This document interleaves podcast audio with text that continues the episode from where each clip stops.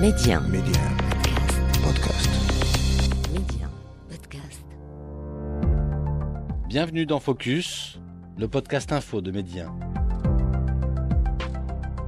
Samedi 20 février, épisode 14. La Libye, de la libération au chaos. Je suis Christophe Godineau, rédacteur en chef.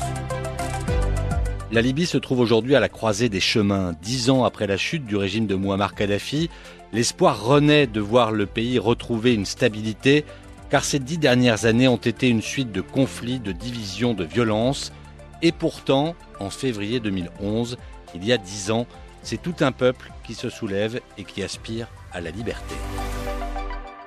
Il y a dix ans, un vent de révolte souffle sur plusieurs pays arabes.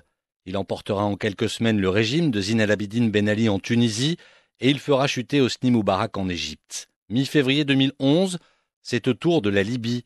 Les premières manifestations pacifiques contre le régime Kadhafi éclatent le 15 février à Benghazi dans l'Est, une étincelle qui embrasera tout le pays. Antoine Cavallero. Nous sommes donc en février 2011. La Tunisie et l'Égypte sont en train de faire leur révolution. Le mouvement s'étend dans la région. Et le 16 février, sur Médi 1, le journal Maghreb de Mouniel Belarbi s'ouvre bien évidemment avec les événements de la veille, des manifestations dans le bastion de l'opposition, Benrazi. Mais tout d'abord, la Libye, touchée à son tour par le vent de contestation qui continue de secouer la région du Maghreb et du Moyen-Orient. Hier soir à Benghazi, la deuxième ville du pays, une manifestation a été dispersée par la police et une quarantaine de personnes blessées. Manifestation qui doit être suivie demain par une journée de la colère à laquelle les contestataires ont appelé sur Facebook. Mais dans un régime dirigé d'une main de fer depuis 42 ans par le colonel Kadhafi et connu pour son la mobilisation sera-t-elle au rendez-vous? Elle le sera, mais revenons, si vous le voulez bien, sur cette journée du 15 février. L'étincelle de cet embrasement, c'est l'arrestation de Fatih Tarbel. Fatih Tarbel, militant des droits de l'homme, ancien prisonnier politique, l'avocat est en train d'organiser une journée de colère, prévue donc pendant deux jours, pour le 17 février. En fin d'après-midi, une vingtaine d'hommes font éruption chez lui, l'arrêtent et le conduisent au commissariat de Benrazi pour l'accueillir. Abdallah Senoussi, le tout-puissant patron des services de renseignement en personne. Débute alors un interrogatoire houleux. L'opposant s'attend à se faire cribler de balles quand retentit à l'extérieur du bâtiment des cris d'une foule en colère. Elle réclame la libération de Tarbel. Sous la pression, Senoussi finit par relâcher sa proie. Mais au lieu de calmer les esprits, ces manifestants rejoignent d'autres. Ils sont des centaines à occuper la place Charadja. Les précisions étaient alors signées Christophe Drevet. Des manifestants qui n'ont pas hésité à scander en pleine rue des slogans hostiles au pouvoir. Benrazi, réveille-toi, le peuple veut faire tomber la corruption. Un rassemblement organisé au départ pour demander la libération d'un avocat, finalement relâché dans la soirée par les autorités. Benrazi, ville frondeuse et bastion des opposants au régime, une campagne d'interpellation aurait ainsi été lancée après la dispersion hier soir de la manifestation par la police, faisant 38 blessés. Manifestation aussitôt suivie d'une autre, favorable au pouvoir. Le pouvoir qui dénonce les agissements de saboteurs et qui prévient qu'il ne permettra pas, je cite, à des groupes s'activant la nuit de piller les acquis du peuple et de menacer la stabilité du pays. Benrazi, Al-Baïda, puis bientôt Zenten, Tripoli. Le mouvement gagne en ampleur. Le jeudi 17 février 2011, c'est jour de colère. Il y a plusieurs morts. L'insurrection gagne le pays. La guerre civile éclate. Elle se terminera avec la mort de Kadhafi dans son fief de Sirte. Mais c'est bien depuis Benrazi, la rebelle, là où tout a commencé, que la libération de la Libye sera proclamée. Et c'est donc à Benghazi que la révolte commence. Sur place, il y a dix ans, pas de journalistes. On suit les événements via les réseaux sociaux et grâce aux témoignages, notamment celui de ce médecin français. Il s'appelle Gérard Buffet. Il est anesthésiste et il nous raconte cette journée bien particulière du 17 février et celles qui ont suivi ces jours qui ont fait basculer la Libye. Le 17, tout a commencé après la prière, l'après-midi. Ils sont montés au combat. Quoi. Ils ont commencé à attaquer des sites administratifs et des casernes de police. Donc, euh, premier jour, ils ont tiré.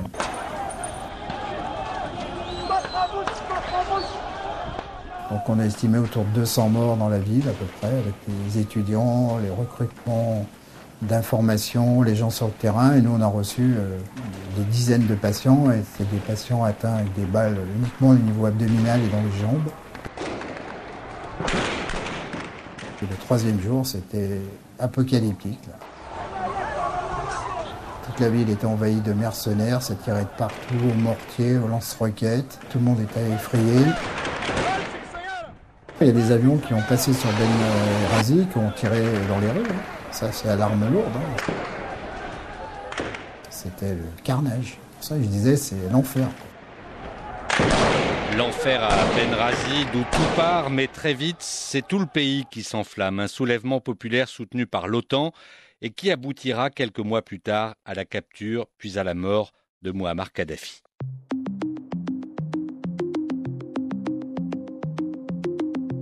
Un mois plus tôt, un mois avant la disparition du guide libyen, Médien TV envoie une équipe sur place. À sa tête, la jeune reporter Ikram Benchrif. Elle doit interroger le président du tout nouveau Conseil national de transition, Mustapha Abdeljelil. Dix ans après, elle se souvient. On était une équipe de trois personnes et, j'avais coordonné cette couverture en amont avec des, opposants qui ont fait partie euh, à l'époque du Conseil de transition.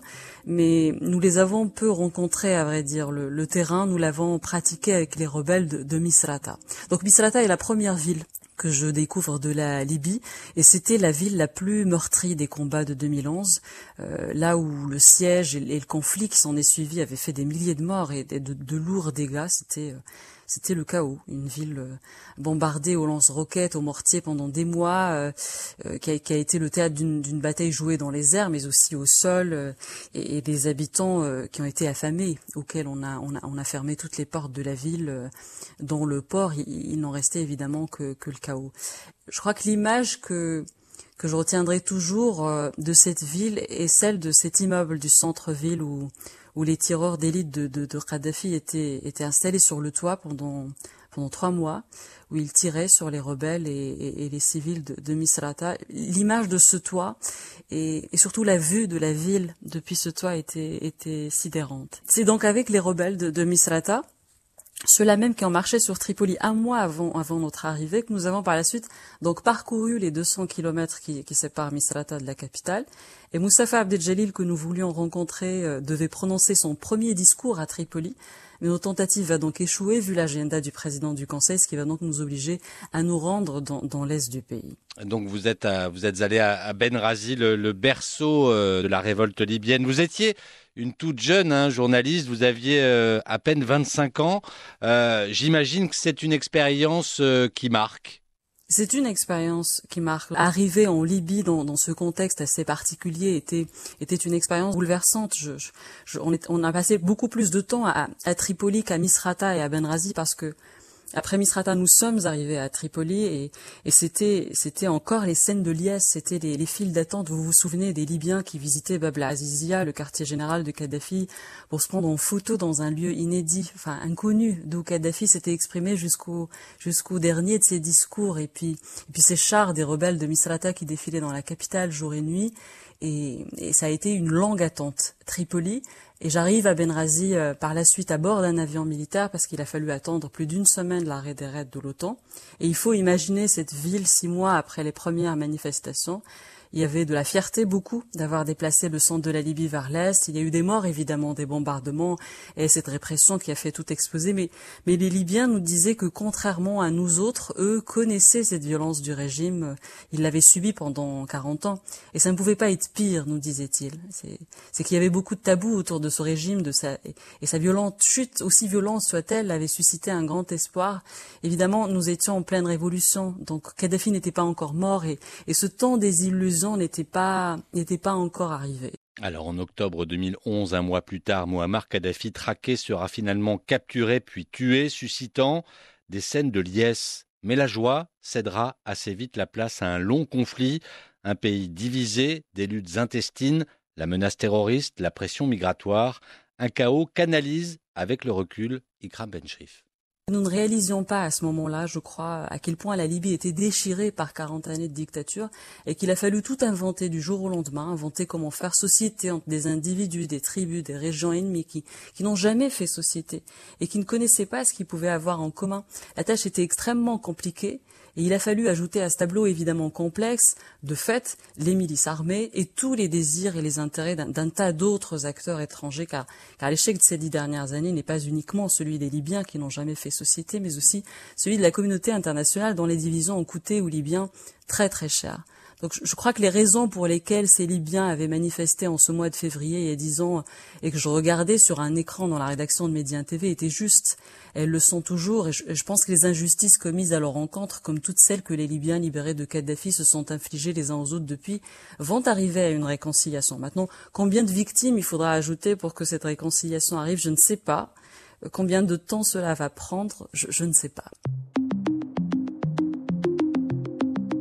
Aujourd'hui, la donne est donc sur le point de changer avec l'espoir d'une réunification du pays.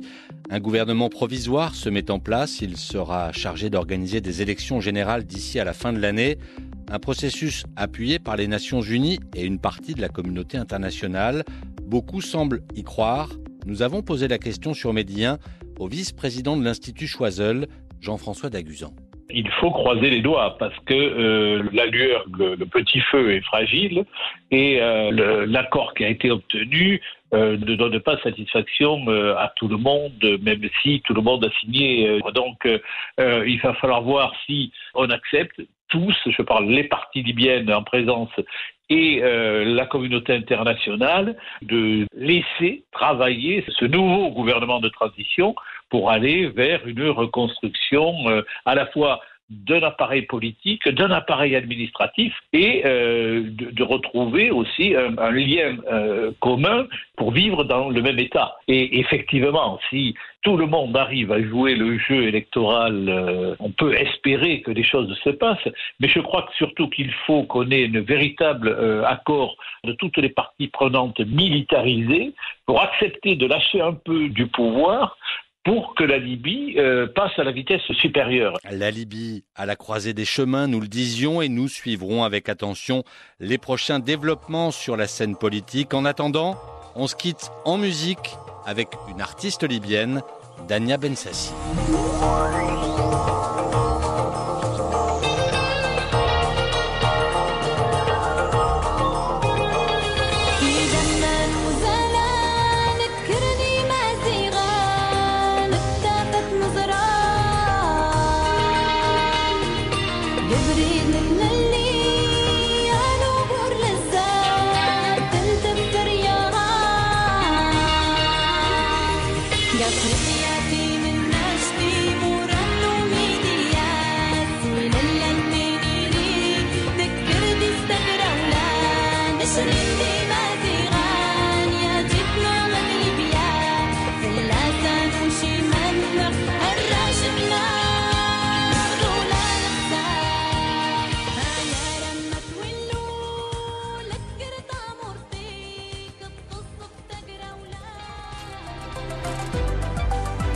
C'est ainsi que s'achève ce nouveau numéro de Focus. N'hésitez pas à vous abonner à ce podcast et rendez-vous la semaine prochaine.